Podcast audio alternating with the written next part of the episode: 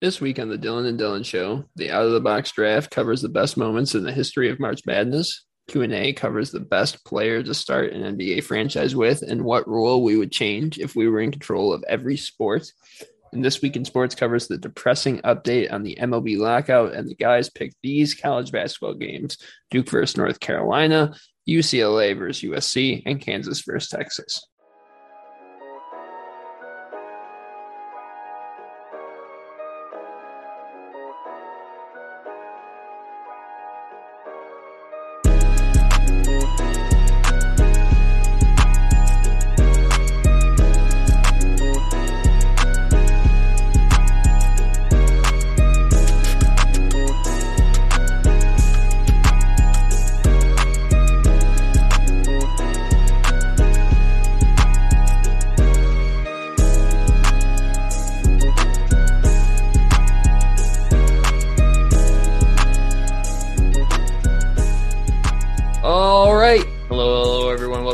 To the Dylan and Dylan Show presented by Tunnel Vision Sports. This week, hope you're having a fantastic Friday, March 4th, or fantastic whatever day you're listening to this. Dylan Jesperson here, and as always, joined by my main main man, Dylan Holt. Dylan, how are you doing today? I'm doing fantastic. It's game day. It's Friday. It's March 4th. The Murray State Racers in the semifinals of the OVC tournament. They wrapped up that one seed last Thursday against Belmont and Murray with that huge win over Belmont. They're either going to play Tennessee State or uh, Southeast Missouri State tonight. Uh, we don't. I don't know right now as we're recording on Thursday, but either one, it's gonna be very exciting. Hopefully, they'll make it to Saturday night. I'll be able to come to Evansville, watch the Racers win one last OVC championship. Uh, it's been a fun past week. I, I talked about on Sunday. I had to write an article about it because that might have been the most fun I've had watching college basketball in a non-March setting like ever. It, it was the like whatever the 27th or 20, 26th of February. That's what it was on Saturday. It just everything went crazy. Seven of the top 10 teams lost. I like I started watching with the Purdue Michigan State game and it was Oklahoma Oklahoma State on CBS and I was like these games are really good. I was like, I, I usually I'll just have a game on. I'm like, whatever. But I was like paying attention. I was really getting into it. Both games went down to the wire. I was like, okay, let's keep watching some basketball. And It just kept going all day. Upsets, buzzer beaters, storms were being storms, storms, courts were being stormed. It was just the best. I, I just had so much fun. It got me jazzed up for uh, March Madness. We're here. It's March. It's the third of March while we sit here. You're listening on the fourth of March. So much stuff's happening. I think I've watched like at least like four college basketball games every night for the past week, and it's just the best. I'm just so fired up. Uh, and beyond that, Murray State like I said earlier, claimed uh, the regular season OVC title, which was awesome. Uh, and going on to other news around the world, the MLB is just screwed, which sucks, and we're going to get into that later. Which I, that's depressed me. But then you go back up. Ja Morant's the best player in the world, and he showed that this past week. He's gone crazy. Last Thursday, while I was in Murray watching Murray take down Belmont, uh, Ja kind of struggled against Minnesota in the first game out of the All Star break. I don't know what Patrick Beverley said to John Morant and the Grizzlies, but oh my God, he created a monster. Ja set the Grizzlies or broke the Grizzlies scoring record two games in a row, and then. As you're listening to this, I don't know what he did Thursday night against the Celtics, but boy, oh boy, I'm really excited to watch this.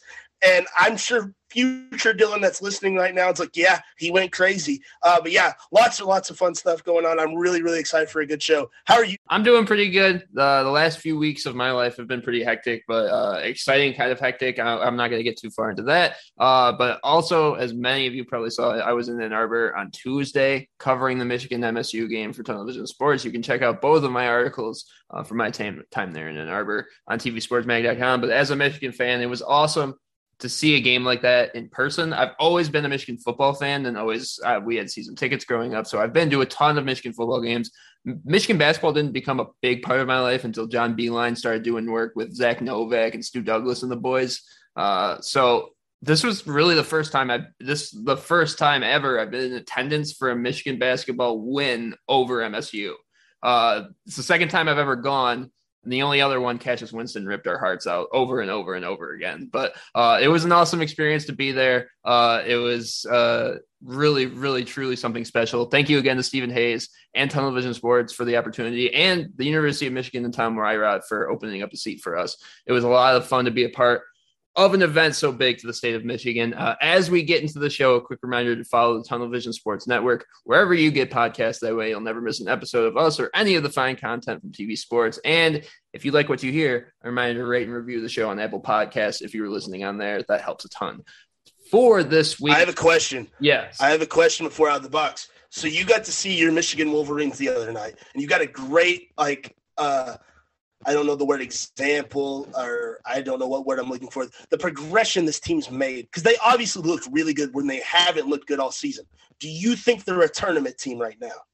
The problem is, is that they're just so inconsistent. We've seen them be that good uh, at times during the year, and then we've seen them be really, really bad at times during the year. Uh, really comes down to whether they play defense on a night, nightly basis because they'll score points. Obviously, they've got scores galore. It's really just how do they play defense? Uh, and against Michigan State, it looked really, really good. And it helps when you know you shoot like ninety percent to start the game, and uh, they're one on one trying to guard Hunter Dickinson all night, which really didn't make much sense to begin with. But anyways, it, it was it was really just a it was a, an example of what they can be at their best for sure. And what I thought they were coming into the year was a top four team, a team that could beat anyone. Uh, but we've also seen them be a non-ranked team, and that's why they're not ranked right now. So they, I think they're going to. Uh, hopefully, they've got a game against Iowa tonight as we sit here. They've got another game against Ohio State, and then they'll have a Big Ten tournament game. If they win one of those three games, they should be a tournament team.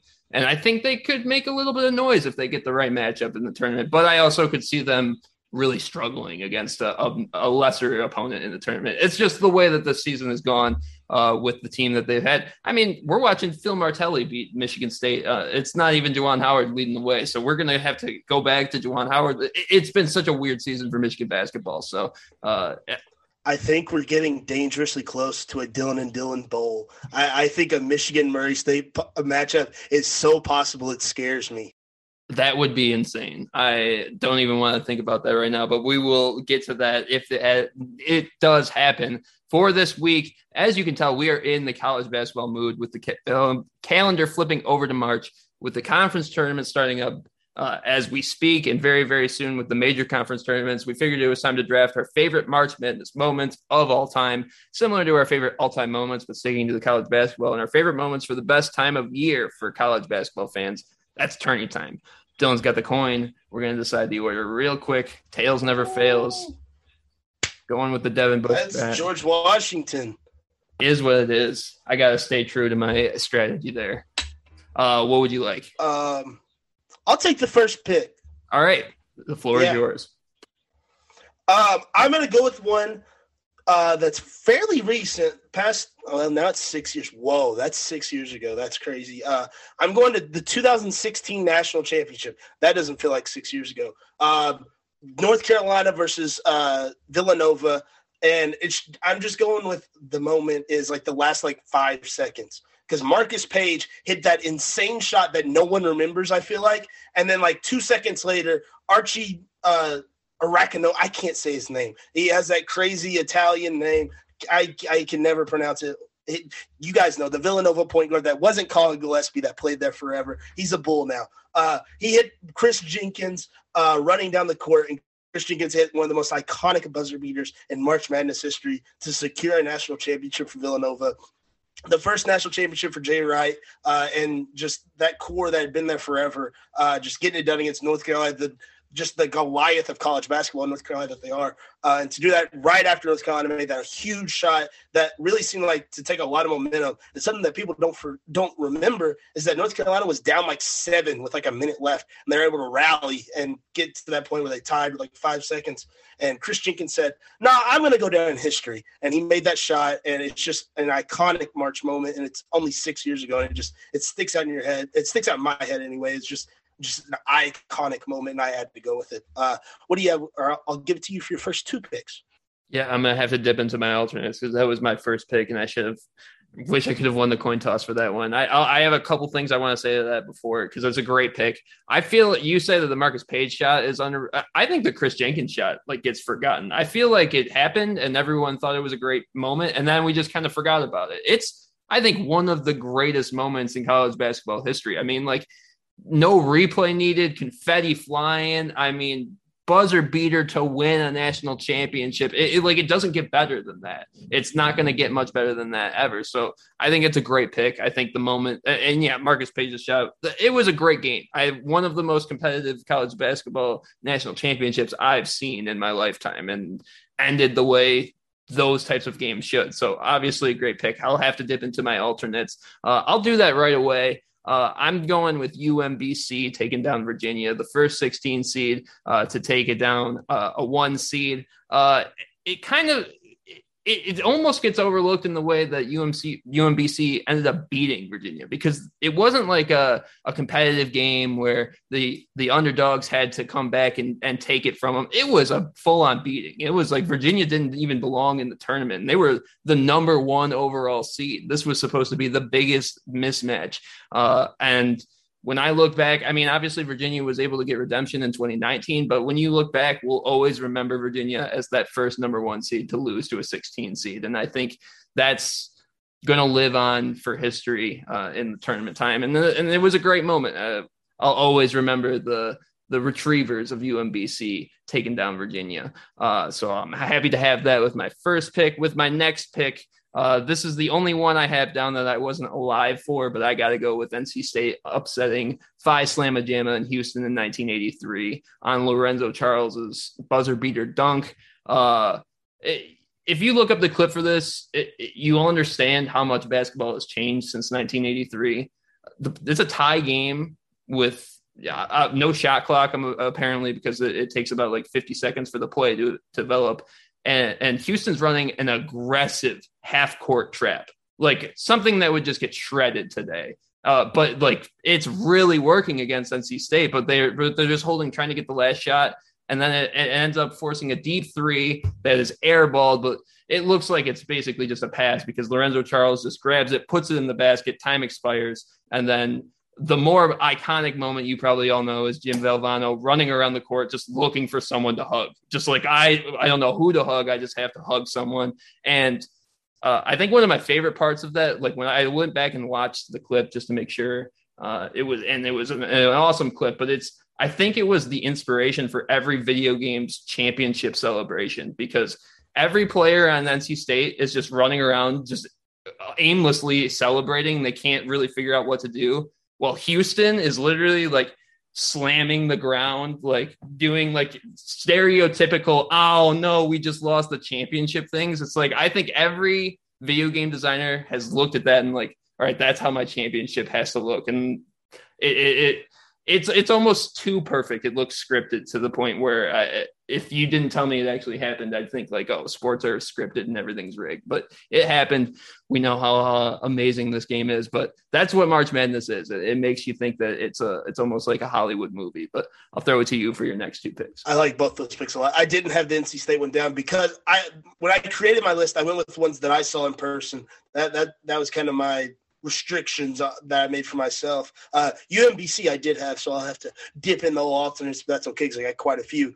Everyone knows when they when they heard this list that we were doing out of the box March Madness moments. Everyone knew that listens to this show. They knew I was going to go to some Murray State moment. It's just it was going to happen. Uh, a lot of people probably think I'm going to go with what Ja did in 2019. Nah, I'm going back to I believe it was 2009 Murray State versus Vanderbilt in the first round. Uh, I remember that game. I was in middle school. I remember watching it in middle school, like all like all afternoon. And Vanderbilt had control of the game most of the game. That was John Jenkins and Festus Ezeli, and that that was just one heck of a team. Like they took it to John Wall and DeMarcus Cousins in the SEC. Like that was a really really good team. And uh, I remember watching it through, and Murray State was just keeping it close throughout. And I remember Murray State cut it to about five points late in the second half, and I had to get on the bus to go home. And I was so mad. And I knew I was going to the elementary school to to be with my mom because she was a teacher. Right when I got into that school, they had the TV on, and Danero Thomas, a senior small forward, the playing the three from Murray State, he dribbled around, came around the screen, mid-range jumper, sunk it, and uh, Murray State completed the upset of Vanderbilt. I just, I still that feeling, just that feeling of euphoria, it just can't be replaced. Your team hitting a buzzer beater in March Madness, specifically a mid-major, like that you've just never felt that feeling before. It was just something else. I just it can't be replaced. I I was in love with Murray State basketball before that, but my my love and just appreciation for just a great mid-major program like Murray State it just rose to a new level that day. It, I replay it all the time in my head. I go and watch. I watched this morning when I was thinking about this list. I was like, I got to watch Arrows buzzer, buzzer beater, uh, and it's it's set up moments and it's set up the way Murray State's program has been for the past decade, which has been awesome. Uh, but yeah, had had to squeeze in Danero Thomas's game winner against Vandy. Uh, for my third pick, I'm going to go to another national championship. I'm going to go. I believe it was 2010. It might have been 2011. I'm I'm not sure. Butler versus Duke, and the moment is a missed shot. Funny enough, it's it's the missed half court heave from Gordon Hayward. I, I think that year it was just I talked about David versus Goliath with Villanova, North Carolina. That's an exaggeration. Butler versus Duke was David versus Goliath. Butler should not have been, well, they should have been there. They were very good, but no one thought they would be there. That, that they were kind of unknown at that point. That was their first run. And Gordon Hayward and Max Howard and the boys just went crazy all March. Brad Stevens obviously was the coach. And I'll never forget in the second round, Murray State played Butler. Isaiah Canaan was a friend. It was actually the Danero Thomas year. We beat Vanderbilt and then played Butler in the second round. We were within a shot of beating Butler. Hypothetically, Murray State would have been in that national championship. Isaiah T- Canaan dribbled the ball off his foot. Uh, Butler survived, obviously made it to the national championship. They duked it out, Duke all game. That awesome Duke team with uh, Kyle Singler, uh, Jon Scheyer, Nolan Smith, all just great. There were, of course, a Plumlee or two on the team. Uh, that that team was just awesome and Butler stuck stuck it with them all game, and then they had a shot to win it after a missed free throw with like two seconds left, three seconds left, and Gordon Hayward just clunked it off the rim. I, I, watched it this morning. I was like, oh my god, what a sad, sad thing. Like they it, they were just so close. It, they showed all the cheerleaders crying. I mean, just an iconic, sad moment. But it's something that I always think about. I remember watching it. It's just it, it's kind of like, well, you had all this hope in the underdog, but Darth Vader wins. Sorry, and Duke got another national championship. Yeah, that's just one that's always stuck out in my head. And those two are from the same uh, tournament. So yeah, I'll, I'll, throw it to you for your last two picks. I love both of those picks. I, I, I tried to figure out how to fit that the Gordon Hayward moment in there. I just feel, felt like a missed shot was just not supposed to make my top four, but I, I do think it's one that sticks out in my head when I think of March Madness obviously I don't have the same connection to the Murray State shot, but I do have a connection of watching basketball or definitely March Madness like during school. Like that that's one of the things like working in sports media it's great. We're going to be covering you know college basketball for the most part for the rest of our lives so we're not going to have to like sneak the way that we used to in school and in work.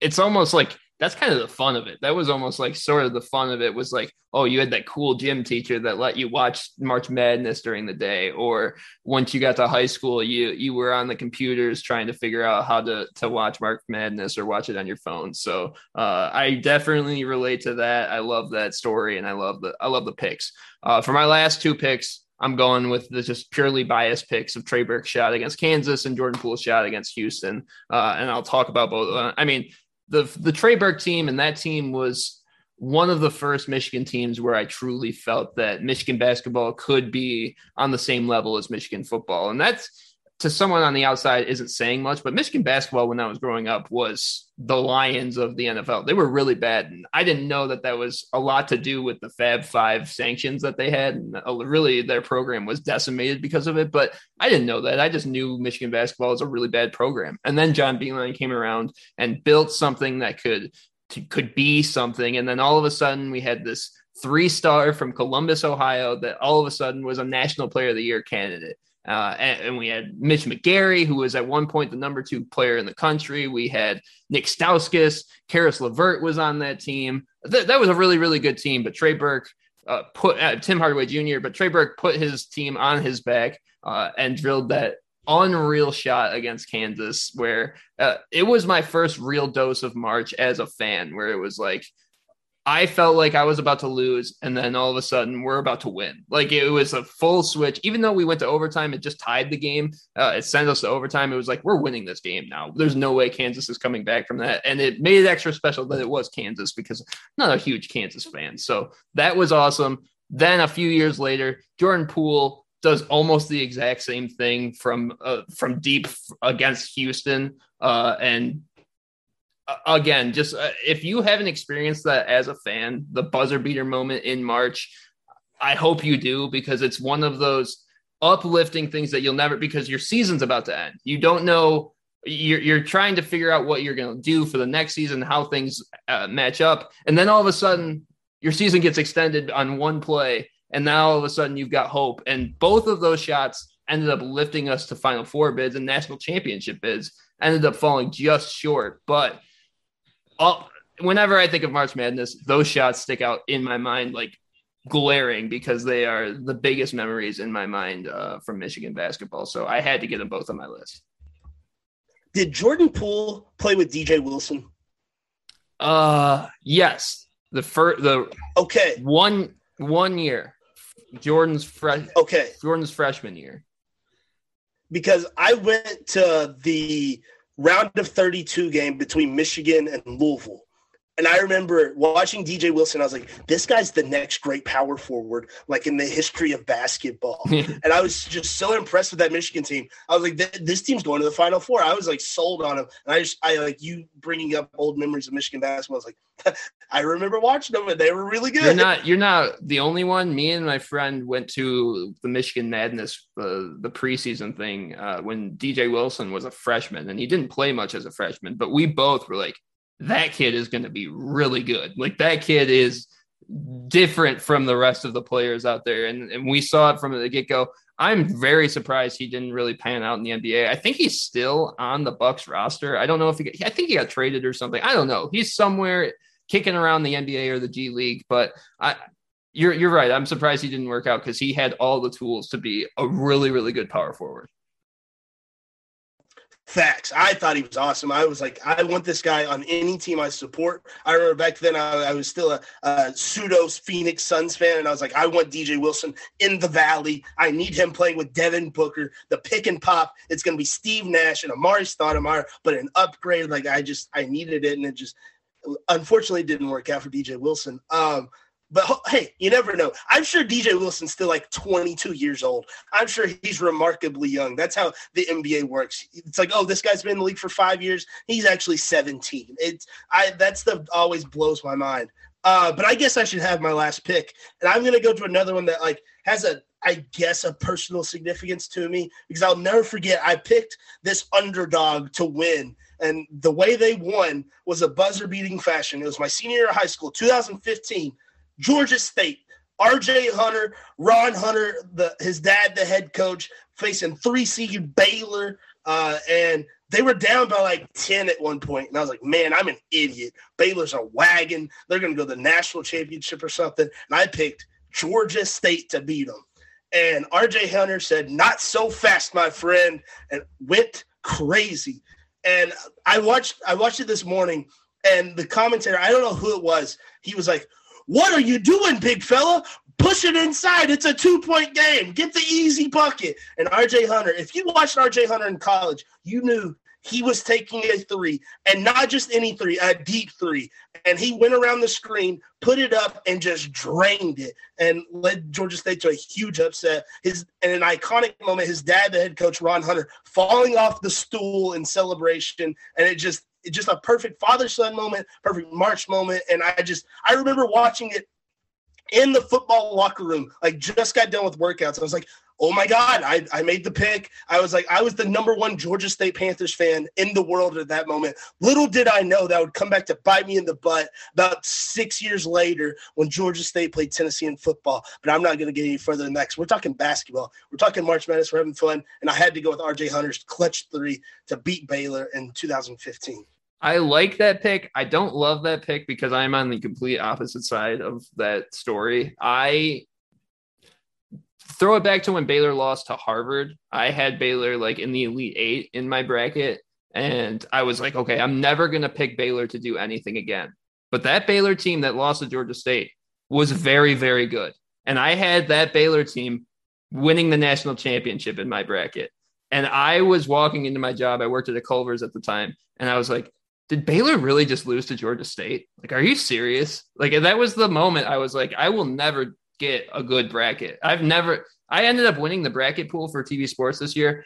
It was still wasn't that great. It, it's just like brackets are hard. And that was like, oh, my, how are you supposed to? I, I'm happy that someone got it right, but I remember specifically being like, "How am I supposed to pick Baylor or losing to Georgia State?" I literally had them in the national championship. I, I so I I like the pick. I don't love it. So it is a great moment. I think I picked them because I've been on this mid-major like high horse for a long time, especially in 2015 though, because that was the year. I don't know if you remember, Murray State was undefeated for a like a huge chunk of the season. They lost to Belmont in the OVC championship on a buzzer beater, and they did not get a bid. And I, everyone was like, "This is ridiculous." I'm terrified that's going to happen in two nights. I, I like, I the, my biggest fear at the moment is that Murray somehow loses the OVC championship, and after this remarkable season, we don't make the tournament because mid majors don't get the respect they deserve. But in 2015, we didn't, and we had Cam who's turned out to be a very good NBA player, should have got his March Madness moment, just never did. And I was like, look at Georgia State. That's a really good team. They're going to make the tournament. We need teams like Murray State. Uh, and I was just on, I was high on Georgia State. I was like, RJ Hunter's a baller. I knew he was a projected pick, kind of like Cam Payne. And I, I, was just really high on him. And I was like, I'm picking every mid major I can. And I, I, just remember I was, I had Georgia State in like the Sweet 16 or something. And I'm pretty sure they lost the next round. But yeah, that was just me being, I go, I'm going to Murray State. I, I love mid majors. Yeah, that's a yeah, that's a tough one for me to relive, but uh happy with like the pick, obviously. It's a great moment and definitely uh signifies what we're looking for in March. Did you have any alternates that didn't make your list? Of course. Um, I I had Florida Gulf Coast becoming Dunk City USA when just like there's not a specific moment. I guess that late alley oop, but just them beating two seed Georgetown. I didn't put it because, like you, I hated that one. I had Georgetown winning the national championship that year because I thought they were awesome. And because I always think Georgetown's just a school that I'm like, they're cool. That's where Patrick Ewing went to school. That's where Allen Iverson went to school. And I'm like, they're good. Like I like this year, I think they won three games. And I watched them play UConn. And I was like, I mean, it's Georgetown. They might win. I don't know. And it's just they're one of those schools. And I just I was so mad and Florida Gulf Coast became really cool. And it's Florida that was huge for just that school because they've like made that their identity, and that's probably almost a decade ago. Uh, and then obviously I I just put John Murray blowing out Marquette in 2019, and then I said let's not talk about what happened in the next round. Uh, but yeah, and I had UMBC, but uh, and then I put Laettner, but then I put in quotations I wasn't alive, so IDK. Uh, did you have any alternate? Yeah, obviously I picked uh, the UMBC uh, as my alternate. Uh, Texas Western's title run, another one I wasn't alive for, but the, the historic value of what that team did for basketball and sports in general. First team to win with five African American starters and took down a, a little less integrated Kentucky team at the time. Uh, one of the true great stories that puts uh, puts sports in another league when it comes to storytelling and the impact it can have on people. Uh, and then Loyola Chicago's runs. Uh, I couldn't pick one, but just in general, the Loyola Chicago experience was the pinnacle of March Madness. A team that just looked. I disagree because they beat Tennessee. I understand that. Uh, Michigan did end up beating them in the Final Four, so I think that's why I look at them a little bit better. But a team that looks unathletic but just dominates on defense and constantly makes Cinderella runs. And Sister Jean, I mean, if you're a mid-major program, you find yourself with a chance to make a, a, decent run in the tournament, you better find yourself a mascot on the side like Sister Jean. Maybe you're the racers and you bring like a retired old jockey around or something. I don't know. All you need to to be a Cinderella is to have something like Sister Jean. That's what made Loyola Chicago special in my mind. Uh, and that's why they made those two runs that they did. Uh, and uh, I know Porter Moser is off doing better things, but I fully expect Loyola Chicago to be back uh, in the front stage here pretty quickly. Uh, all right. I'm very happy they're leaving the Missouri Valley because I would not want to put up with them. Yeah, that's very true. That's very true. All right. We'll have those polls up on social media for you ASAP. It's time for the question and, and the question and answer segment. I'm going to throw it to Dylan first. Dylan, what's your question this week? So uh, I talked about the beginning of the show. Ja Morant's had one heck of a week. He he he's gone crazy. Saturday, last Saturday against Chicago, set the Grizzlies single game scoring record with 46 points in a game. Came back on Monday night against San Antonio, scored 52 points, put Jakob Poeltl on a poster, and then made one of the most insane buzzer beating shots I've ever seen. It was Laettner, but like I think it was better. I like I know people don't want to say that, but it was for sure better. Um, and it got a lot of people talking. Uh, is like they're saying, is Ja the best building block in the NBA? Is Ja the MVP? Like lots of talk about that. And obviously, I'm very biased. So I want to know if you were building an NBA team right now, who were you building around? I, am really excited to see who you're going to pick, but I think this is a really good question, uh, especially because for the past 20 years or so, the only answer has been LeBron. Uh, and I think at least now this question is at least askable because we're starting to see the decline of LeBron's game now. He's still really good, and you could still answer LeBron, and I still probably wouldn't look twice at you, especially with the uh, the future that he holds. But like we all realize that his time in the league is limited right now, so like it would be an experiment more than like a long term play. You'd be trying to win a championship really quickly. I think the obvious answer is Giannis. I think when you take into account talent level, age, but also the ability to grow, I think there's no question that Giannis is the guy you want to start a franchise with. For one, you're getting a guy that can win now with not a lot. I, we've talked about it. Khris Middleton's an underrated guy, but that doesn't mean there are better pieces that wouldn't work with Giannis. Jrue Holiday is good, but I wouldn't even put him in the top 10 of point guards in the league right now. Basically, Giannis can win. He's shown you that he can win a championship with really what whatever you really put next to him. He's that good. He's one of those guys that can win. There's only a few guys that, that can do that. Uh, secondly, I mean, he, I've said it a thousand times and I'll say it again. Once his jumper is consistent, he's going to be the greatest player ever. I, I, think it's like no question. Like once he's got a really consistent jumper, uh, there there's going to be no stopping him on the offensive side of the game. And this year, while it hasn't shown up in like the percentages, he's still shooting like thirty percent. Uh, he shot better from three, and uh, he's looked a lot better from three. And in the past ten games, he shot forty-one percent from three. I don't know if he's ever had a ten-game stretch like that in his career. Uh, I'm sure some statistician, statistician will show me some ten, but that's that's showing you the growth that he is making, and that's really scary for the rest of the league if he's able to make that growth. Uh, that would just be the cherry on top because he's already unguardable without that. Uh, and then on top of everything, Giannis is the perfect type of star for a team like Milwaukee or Detroit or Memphis because any team, the, any team that's a, not like a premier destination because he just loves being a, a basketball player. He's just like so happy to be here and so happy to be in the NBA. Uh, and I think that's super relatable to most people. That's the kind of star you want to start with your team. So I think he just checks all the boxes in my mind of like, he's the best player, he's got room to grow, and he would embrace any franchise that gave him a shot to be that guy. So I think he's the perfect type of star to start a franchise with right now uh, in the NBA. But I'm interested to see what you've got to say because you said I was going to be surprised by your answer when we talked about this question. So Giannis is who I had in mind as well. I, I think with a lot of what a lot of people have been talking about is Ja or Luka, and I think they're getting carried away. People, I don't know if people are just overlooking this or what, but Giannis is 27 years old. That's like he's entering his prime. Like that. That that's what we got to think about. Like he's going to add that jump shot, like you said. He's the best player in the world right now. Like I don't know how anyone can say, "Oh well, well Luka's four years younger, so I want him. It's like, nah, Giannis, Giannis has got the whole bag right now.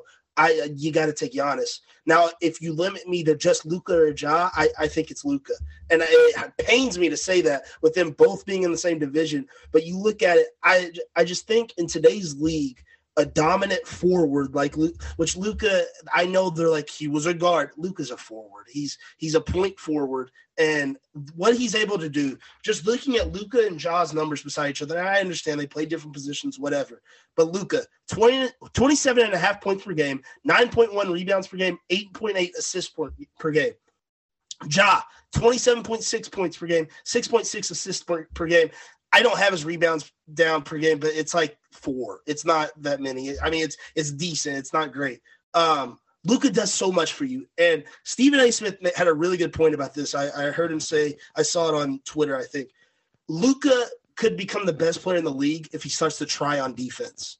And that is so true. Luka Luka saves a lot of his energy for offense, and it shows. And because Luka puts up insane numbers, him averaging 8.8 assists on that Mavericks team is amazing. Because when you look at that roster, it's not that good. The Grizzlies have a superior roster to them, and Ja's averaging six assists. One of Ja's strengths coming out of Murray that made him this top three pick was his vision and his passing. And now it, I mean, six assists is good. Like that's a very good number, but it's not where it was where it was at even in college, where he was averaging almost 10 assists, or he was averaging, he was averaging double digit assists his soft, sophomore year at Murray State. And that's not a dig at KJ Williams or Tevin Brown, because they're still awesome. They were awesome when Ja was there. They're still awesome at Murray State. But I mean, he's on the Memphis Grizzlies. They're the almost they could be the two seed in the West as you're listening right now, depending on what happens tonight, Thursday night. Um, and just he's become this uh, enigma. I mean, he's incredible. He's become the most watched guy in the NBA, but most watched doesn't really matter. I mean, you can look at what Allen Iverson. Allen Iverson was awesome. He didn't win a championship, and when you're building a team, you want to win a championship. Luka seems like a guy that's going to win championships, and I think that's what's important. And I, I mean, I want Ja to win every championship imaginable, but I, I don't know. I think Luka's game translates better if you're trying to build just around one guy. Now, Ja gets a few stars in there to have fun because that team will be unstoppable. I, I think I think Luka's the guy you build around because he can do it all. Where Ja Ja's going to be your point guard. Luka can play one through four basically. I wouldn't put Luka at center, but I mean if you want to, I'd I'd like to see it. I think he could do it. But yeah, I think it's you go with Luka. Obviously, Giannis is the answer though. But if you have to pick between Luka and Ja, I'd go Luka. Yeah, I think.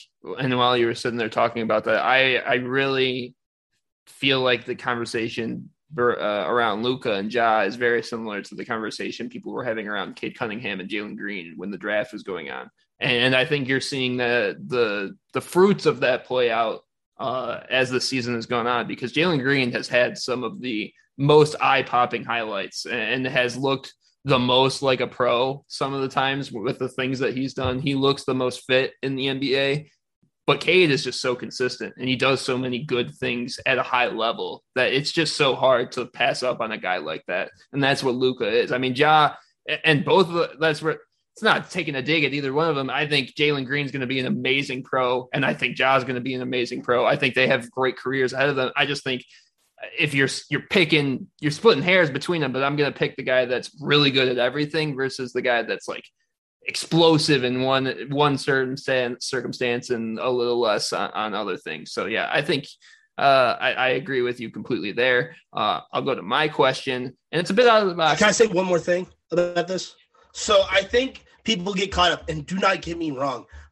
I take Ja over Luka almost any day if I'm just playing basketball. Like I want Ja on my team, but building a team, Luka, like I said, I think he creates a winner, and I think it gets caught up a lot with. And I we saw it on Monday night. Ja had a record breaking night in views, not just the game. He put up 42.1 million Instagram views. That breaks the NBA's record for views on um, a video. It was his video of the buzzer beating uh, shot. And he drove in more than 385 million views on social media. Like Ja is someone that draws so much attention, and I, I love it. But it, I feel like a guy like Luka might be getting forgotten somehow and Luka is spectacular. And I don't know what it is, but it seems like the NBA is such a "what are you doing for me now" league, which sucks because guys like Luka aren't getting shine like they should, and it makes people like there's already Ja's getting hate already from Monday night, him getting so much attention, and it, it, that that kind of stuff gets toxic. But uh, I just I feel like people forget just how dominant Luka is and all he's done in just his few years. I mean, he's 23 years old and he already has iconic playoff moments, which Ja does too. But uh, Luke, Luke is like one series, so I, I, don't know. There's there's a lot of time for those two, but uh, I, I say all, all that to say Giannis No, I completely agree with you, and I think a lot of it is the way that we consume sports media nowadays. I think a lot of it is we see the Twitter highlights. Ja is uh, Twitter highlight machine. Uh, that game that he had the other night, that 52 point game, it, it, seemed like he had like 10 highlights that were all some of the best plays we've seen. It, it's the same way. And I, again, relating it to Jalen Green, King Cunningham, you, if you just looked at Twitter for your NBA news, you'd probably be like, "Oh, Cade's been a bust. He really hasn't done much this year." He had 29 and 5 in his last game. He's been doing amazing stuff as a rookie. It's just that he's not that flashy. He's just really, really good. And that's kind of what Luka gets into. Luka can have his flashy moments, but he's just really, really good all the time. And that's what makes him really good. So uh, you kind of kind of be a basketball more connoisseur to know that. But I agree with you in that realm. Uh, okay, so I had a bit of trouble formulating my question this week. So my question's a bit more out of the box. Uh, I couldn't think of a topical question. This is more of a hypothetical question I've always wanted to throw at someone. So here we are. Dylan, you are given the newly formed position of commissioner of all of sports. You have the power to do whatever you would like within any sport, change the rules, abolish rules, anything of that nature. If you started that position today, what is the first thing you would do? I think one player on a professional baseball team should be allowed to use steroids. And I think I, I know that would be like not very like accepted by like the public, they'd be like, "Whoa, whoa, whoa, whoa! We're just gonna let a guy shoot up steroids." But I mean, think about it. The guys already do it a thousand percent. They still do it. So why not just like come out and open with it, like the NCAA? Guys were getting paid, so we're like, "Hey, NIL, let's do it. Let's have some fun with it." And uh, I, I just think it would make no like we as a society we've become a lot more open with things that used to be taboo. Whereas like sports gambling has become just like that's just pop culture. Like people accept it. Like espn does like they have the lines. Like sports gambling used to be so taboo. It used to be like oh you're, you're gambling on sports. The mafia is going to visit you. Tony soprano is going to be in your driveway to take out your knees if you don't pay up. And now it's just like oh yeah go open your phone and go on DraftKings. Uh, so I think uh, if I was the commissioner and was allowed to do these things, I'd be like, yeah, let let Lars Nootbaar use steroids. Let's see what happens. Let's have some fun. Because uh, I mean, everyone talks about the steroid era of baseball and how great it was. Obviously, we don't get carried away. It'd be like legal amounts and stuff, and like healthy. We like talk with doctors and make sure everything's okay. But yeah, I think it would be. I've seen people float that around. I've always loved that idea.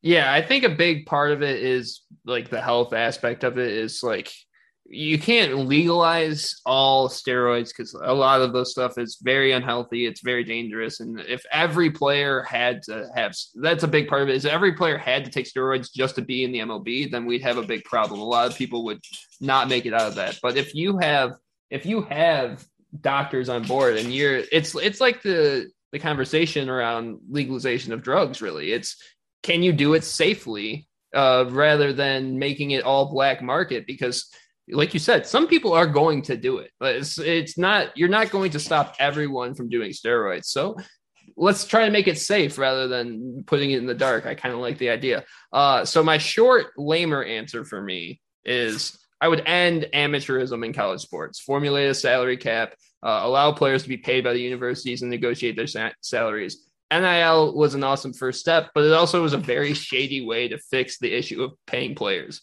by just having companies do it and hope they won't take advantage of your quote unquote amateurs. So let's let's get them paid the right way. For fun though, uh, and this is less of a rule change, but more of an unwritten rule change. But I'm going to go to the sport of golf, and I'm saying we're no longer going to be sticks in the mud because golf has all the potential to be one of the biggest sports in the world right now because so many people my age are invested in golf because when you transition from being an athlete to being a former athlete, your body can't really playing pickup basketball is just not the same anymore. You can't really go out and do the same things, but you can go play golf as an old retired man, and that's what gives it its edge. And people our age also love, you know, sports betting, getting attached to sports media, and all that ways. And golf is the least. I mean, we talk about it with baseball, but they are the least innovative and willing to change. And if they just flip that, uh, when you see it at the tournaments that they do do that, it's the best thing. And they dominate Twitter for a day because everyone loves it. And the golfers that do embrace the Twitter world, the Instagram world, the, the social media world, they have great followings because people want that type of content. I think that that sport is just bursting at the seam with content if they just embraced it and just went full on like no we're not going to be the old prim proper sport that we were we're going to be the the new fun sport that everyone's going to have to deal with, and you're going to have to get out, you're going to have to get out of the way. Uh, I it would be so much fun to watch that because we need more sports that can dominate the headlines like that. It sucks that when football ends, we're kind of in this lull where it's just basketball and we're kind of waiting for other things to happen. We need more sports to be able to dominate the headlines like that. And I think golf is just right there waiting to do it. And if, if the old people would just get out of the way and just let it be what it could be, it could be a great sport. It could be a really fun, entertaining time. And, and that's what that would be my first choice. I honestly think it would be because that would uh, it, it would be the easiest, simplest thing to be like, all right, this works. This can this can happen, and we can move on from here. Um, but yeah, I think embracing the good side of sports would be great for golf. Yes, I love that because I I like golf, and anytime we've talked about golf on the show, I always say I like golf. I just don't know anything about it because I get bored watching it. I they like them sitting there and they're like, oh here, here's uh, Tiger Woods. He's going to uh, take the swing on on the green here on the 18th hole, and they they're just like put me to sleep. Like it feels like an ASMR for me to like go to sleep. Like I turn on rain at night. I might as well put on golf commentators. It's just lullabies and I, I have seen people joke like oh put on uh spanish uh soccer announcers on golf and that's an easy way easy fix to make it fun and i, I think that goes along with, with with what you're saying golf's a game that appeals to a lot of young males, like you said, our, our demographic.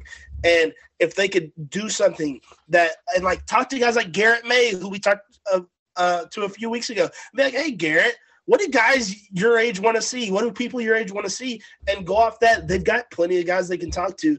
Golf, I, I agree, is a sport with like just waiting to just blow up. And it feels like they're content with being – the an old man sport, like you said, kind of like baseball, where there's sticks in the mud. You, you said that, and I, am glad you did because I, I love saying baseball. They're just sticks in the mud, and that, that's what they are, and that's that's exactly what golf is. I um. I have to share some of these answers I got because I was in a fourth and fifth grade class today, and I was struggling with this uh, question. And honestly, I thought of the steroid answer while I was sitting here, and I was like, I, I want to say this. Um, but I asked these fourth and fifth graders, so I was like, okay, if you could change one rule in any sport, what would it be? And they gave me so many crazy answers. And I'm, I'm just going to read a few. I, I, told Dylan before we started recording that there were a million, but I'm going to read a few. Uh, one of them that I liked you're not allowed to wear shoes in soccer. I, I was like, okay. I was like, I, that, that's exciting. Like, that would be awful because it would hurt. But yeah, okay. Um, softball fouls don't count as strikes. I, I kind of like that. I was like, okay, that'd be different. Uh, you'd be up to bat forever, but okay. Um, hockey, you can get style points. He was like, they don't score enough, and I was like, yeah, that's true. The, the goal's very small. I don't, I don't hate that either. Um, uh, double dribbles, they're okay. I was like, oh, sure, all right. Um, no face mask. I, I as soon as someone said no face mask, I was like, I don't think that's a good idea. I've been face masked. It didn't feel good. Um, and then so they got more creative as we got further down. They wanted more jewelry. They they mentioned Odell Beckham Jr. was wearing a Rolex, and they're like, they told him not to. They fined him. We want to we want him wearing Rolexes. I was like, yeah, that, that's kind of cool. And they're like, we want earrings. I was like, okay, all right. And then they moved into basketball. They're like, don't make it where they can only wear the NBA official stuff. Like they're like, we want to see the Supreme headbands. I was like, okay, now you're like getting into stuff that could be real. And they're talking about how like J.R. Smith did all that stuff back in the day, and they're just outlawed it. They talked about the ninja headbands, how they were outlawed. They're like, bring that stuff back. It makes it fun. And I was like, yeah, it does make it fun. So uh, I think they had a lot of really good ideas. And I had a lot of fun talking to them about it after we got done with their test, which was a lot of fun. Um, Oh, the last one, which I almost looked over. In football, you should be able to punch if you get mad because they said because football's similar to hockey. And I was like, I'll take your word. Yeah, I love all of those. That, that, that's great. That's great stuff. Uh, the one thing I did want to point out, and I just thought about when you said it, the the foul ball rule uh, was a thing in baseball way back in the day. Uh, it used to not be a strike when you'd foul the ball off, and that them changing that rule was part there was a lot of reasons for the dead ball era, but that was part of the reason because people used to that used to be part of their game was like they would be really good at fouling the ball off because it just didn't count against them. They were like, so we could just they could just foul off balls all day until they really got one they liked, and that's how a lot of people were really good hitters back in the day. So uh, it it would improve offense, I guess, but the games might be a couple of more hours long. Could you imagine no foul balls? It doesn't count as a strike, and a pitcher has like a 100 pitch first inning, and it's like the manager's like, "We got to take him out." He he they fouled him off 97 times. What are we gonna do? We're we're so we're in so much trouble. They just keep fouling him off. Shane Bieber gets to pitch a third of an inning. What is going on? That was back in the day too, when like starters were big tough guys about pitching the entire game too. So it's like how did that ha- i i feel like every person had to tear their tear every ligament in their elbow. They just didn't know because it, they just didn't have the technology to figure it out. They're just hurling balls up there. I don't know. So yeah i mean i guess that would bring offense back to the sport. Speaking of the mlb uh, as we move on to this week in sports uh, the mlb has made headlines again for the wrong reasons. Uh, a move we've been questioning whether it'd be happening has finally happened. The MLB has canceled opening day, meaning the lockout has officially cost us regular season baseball. We've touched on this a bunch. I feel like this move really made it feel real to me. Uh, but Dylan, I want to get your reaction. What was your reaction to the MLB's move, canceling games, and the state of baseball as we sit right now? I'm so demoralized when it comes to baseball. And this feels like such a juxtaposition to where we were talking about basketball and how college basketball, like everything's so exciting with basketball right now between the NBA and college basketball. There's so much good happening. And then you get to baseball and it's like, man, this really sucks. Like it's it's really getting real with the lockout.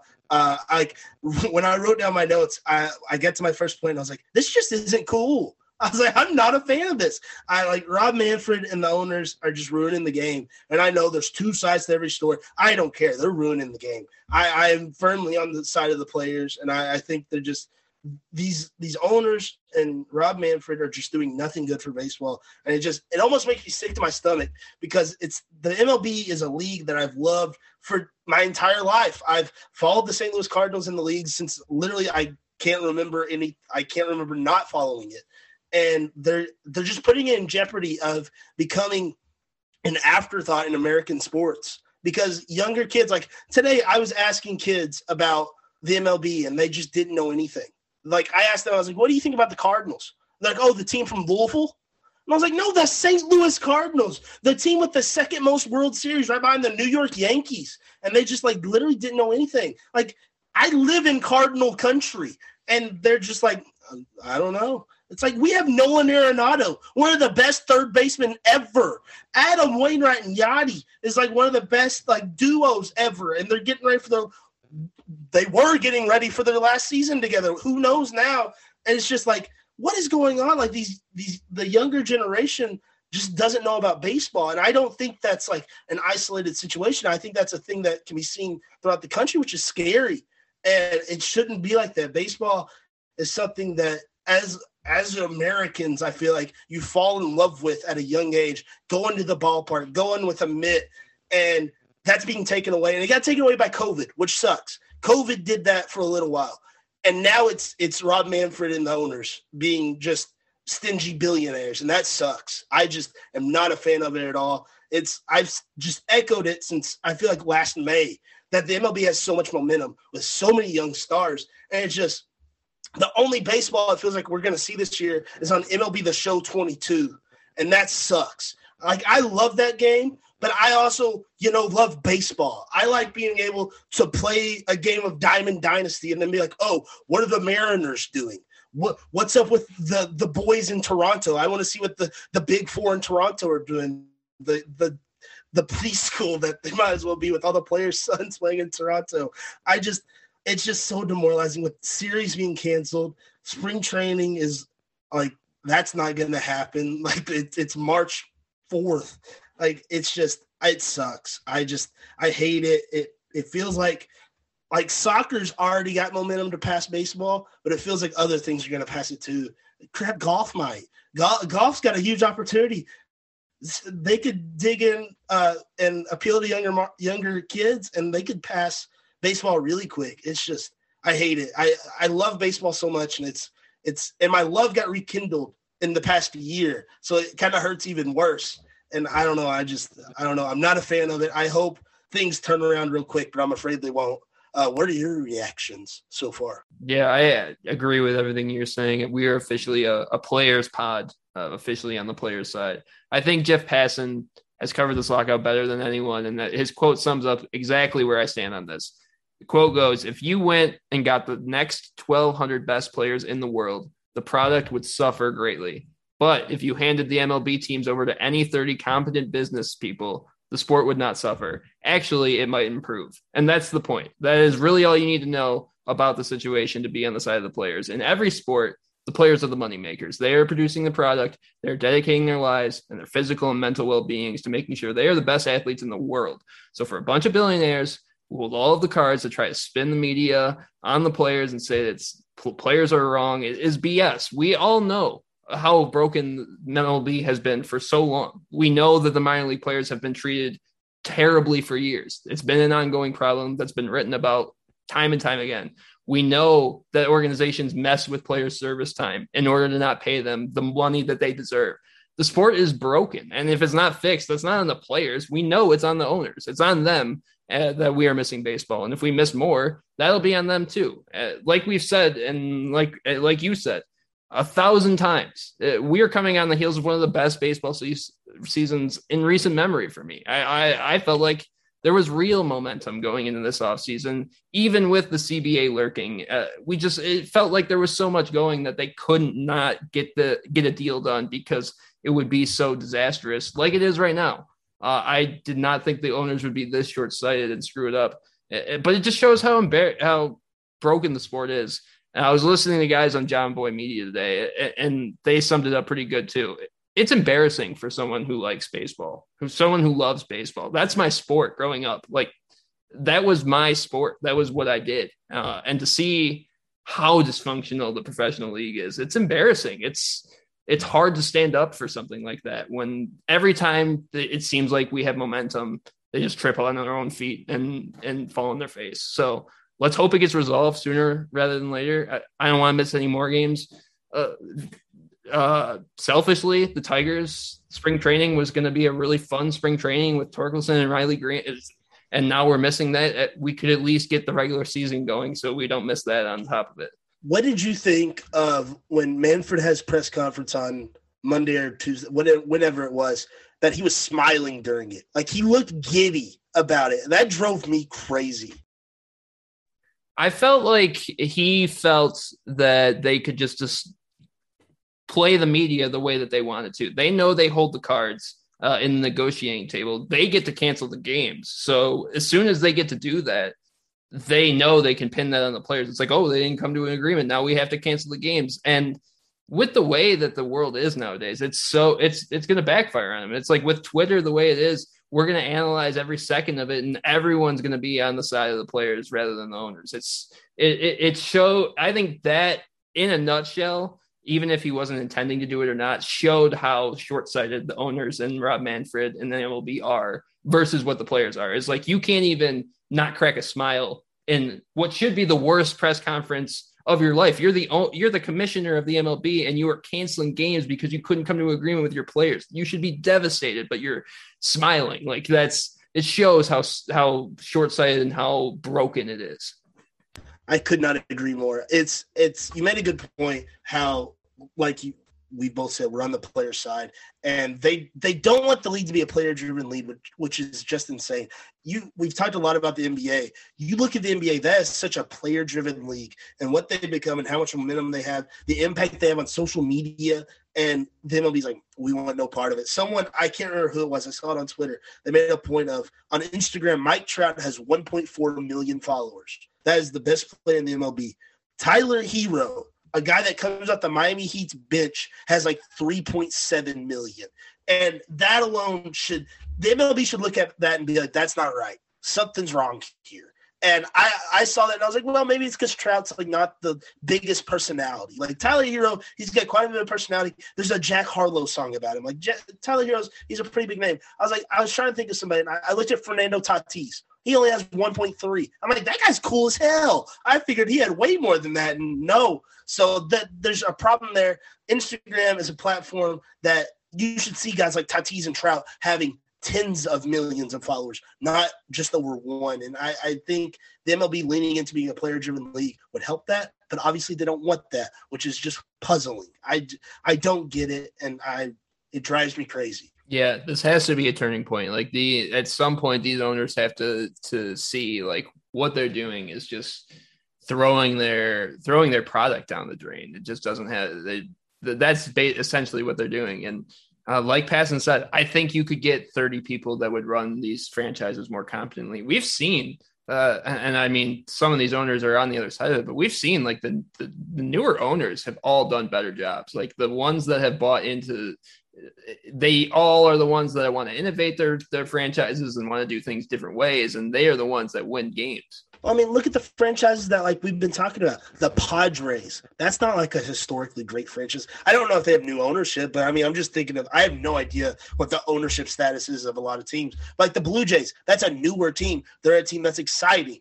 The Marlins, even I know their ownership's always weird. They're an exciting team. I mean, the, so you making that point, it makes you think like, yeah, it, that's yeah, it's exactly what's happening. Where like the Cardinals, the they have the had the same ownership forever. They're good, but they're boring. The Yankees, they spend all this money, they're still kind of boring. They're bland. So that that's a really good point. Yeah, uh, it, it's it's frustrating to watch baseball. Just like I feel like strangled by the older people that just won't get out of the way. Uh, just won't won't let the sport develop because you just see like the NFL, the NBA, the the sports that embrace the way that they goes forward uh, do a lot better. And yeah, uh, the baseball is so on the wrong side of it, and we just can't uh, figure it out. But let's move on to better stuff. We're going to move on to the picks for this week. A big slate of college basketball games. Then we have three to pick from for this weekend. Uh, classic Duke versus North Carolina rivalry matchup, and likely Coach K's final go at the Tar Heels uh, ranked matchup out west between USC and UCLA, and wrapping it up with a critical Big 12 matchup between Kansas and Texas. First, Duke plays NC City. Uh, Duke plays North Carolina, likely for the last time with Coach K at the helm. It's top five versus unranked, but I feel like North Carolina is a bit underrated. I know the ACC isn't what it used to be, but they're 16 and five. They've be- beaten basically everyone in the ACC but Duke. I do think they have a shot, but what do you think, Dylan? So I I mentioned at the beginning of the show how crazy last weekend was and how seven of the top ten lost. Well, one of the top ten that didn't lose was Duke, and they won in dominant fashion at the Carrier Dome. Not an easy place to win. I Duke has just been a machine all year. Uh, Paolo Banchero and Coach K, that duo in that final season in Durham, just it's perfect. Uh, somehow Duke's gone under the radar because the ACC is kind of trash, which uh, that's not their fault. But I mean, it kind of works out for Coach K in his final season that he's just kind of got to run through that conference for one final time. Um, I, I like, I agree. North Carolina, I think they're underrated.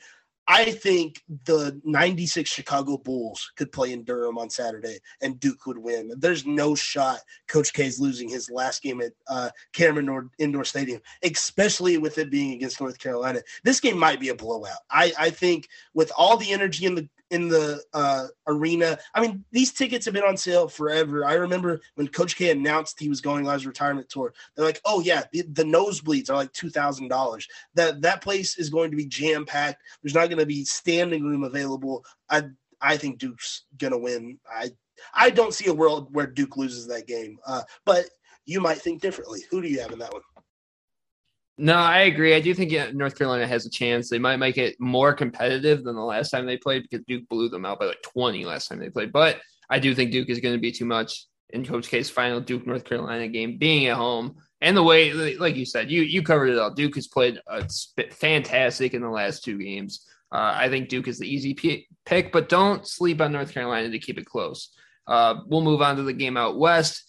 Number 16 USC and number 17 UCLA are ranked right next to each other and have identical records in Pac 12 play. So this game will be huge, not just for the rivalry, but seeding in the Pac 12 conference tournament. Dylan, who do you like? I have no idea. Um, I think these teams are very similar. UCLA, I I fell in love with UCLA last March because they had that amazing run with Johnny Juzang uh, and obviously Mick Cronin being a former Murray State racer.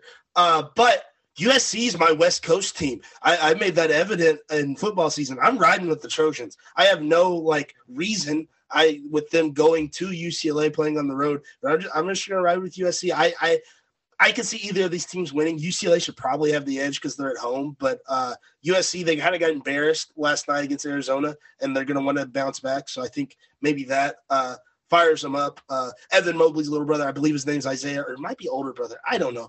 Evan Mobley's brother has been playing great for USC, and I think I think he'll have to have a big game in order to knock off the Bruins. Uh, who do you have in that one?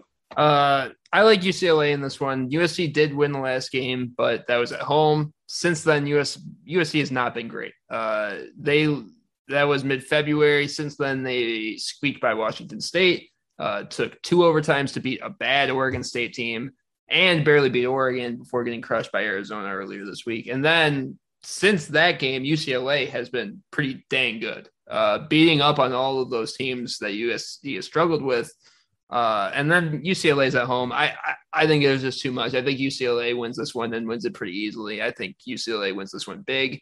Uh, finally, if Kansas wants a chance to win the Big 12, they're not going to, they have to beat TCU tonight, but they're going to have to also beat a ranked Texas squad led by Chris Beard on Saturday. Dylan, who do you like in that one? I'll go with Kansas. It's, it's at Allen Fieldhouse. Uh, I don't think they're going to lose at Allen Fieldhouse. Texas is a team that is very good.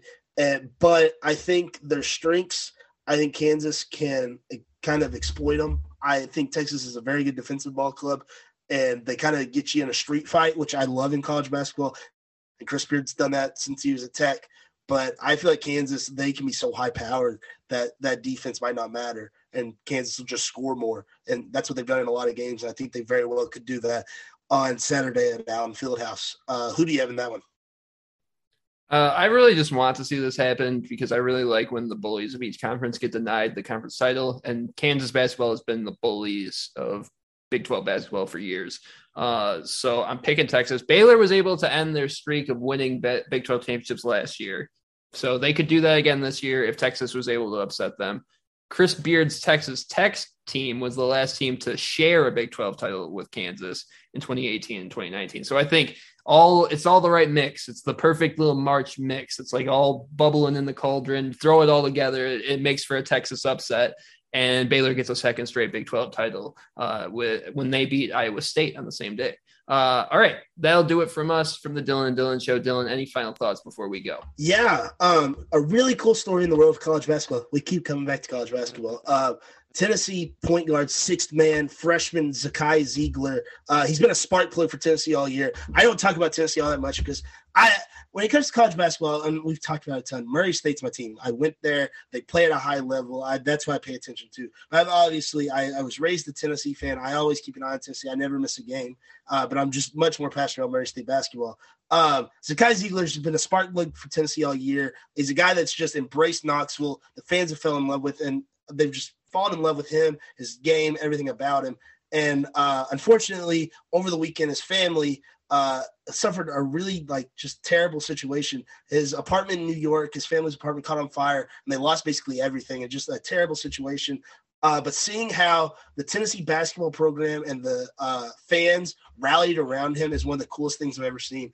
Uh, they started a GoFundMe, I believe it was on Wednesday morning or it was Wednesday afternoon, and within like an hour they had raised $150,000 and I checked right before we started and it was up to like $350,000 to help Zakai Zeigler's family uh, I, I think the move right now might be for them to come to Knoxville to spend time with Zakai and just kind of embrace the Tennessee culture. Because Zakai is definitely a guy that I would love to see him go to the NBA. He's a five foot nine point guard. He's going to be in Knoxville for a little while, which is a okay. He's going to be an awesome college player. Um, and I think I think his family might move to Knoxville. But yeah, I, it's just been amazing to see. It's a heartwarming story with a lot of things in the world going wrong. We talked about the MLB. There's obviously a lot of things in the world happening that are just not great right now. But seeing that, the fan base, the Tennessee fan base, as well as just college basketball fans, just embracing Zakai Zeigler and being there for his family. And it's a good story coming out of NIL. Last year, this couldn't have happened. And because of NIL, uh, Tennessee fans been able to raise money. It's just so, so cool. And it's just been, it's heartwarming. And I just, I absolutely love it.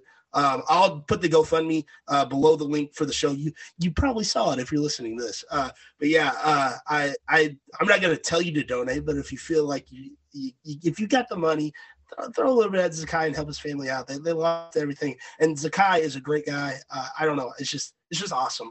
Uh, but yeah, awesome show. Uh, excited for a fun weekend of college basketball and uh, I'm hopefully going to be in Evansville for the OVC championship, my last one, uh, which is kind of weird and kind of bizarre, but I'm very, very excited for it. Uh, yeah, awesome show. Uh, D Holt out.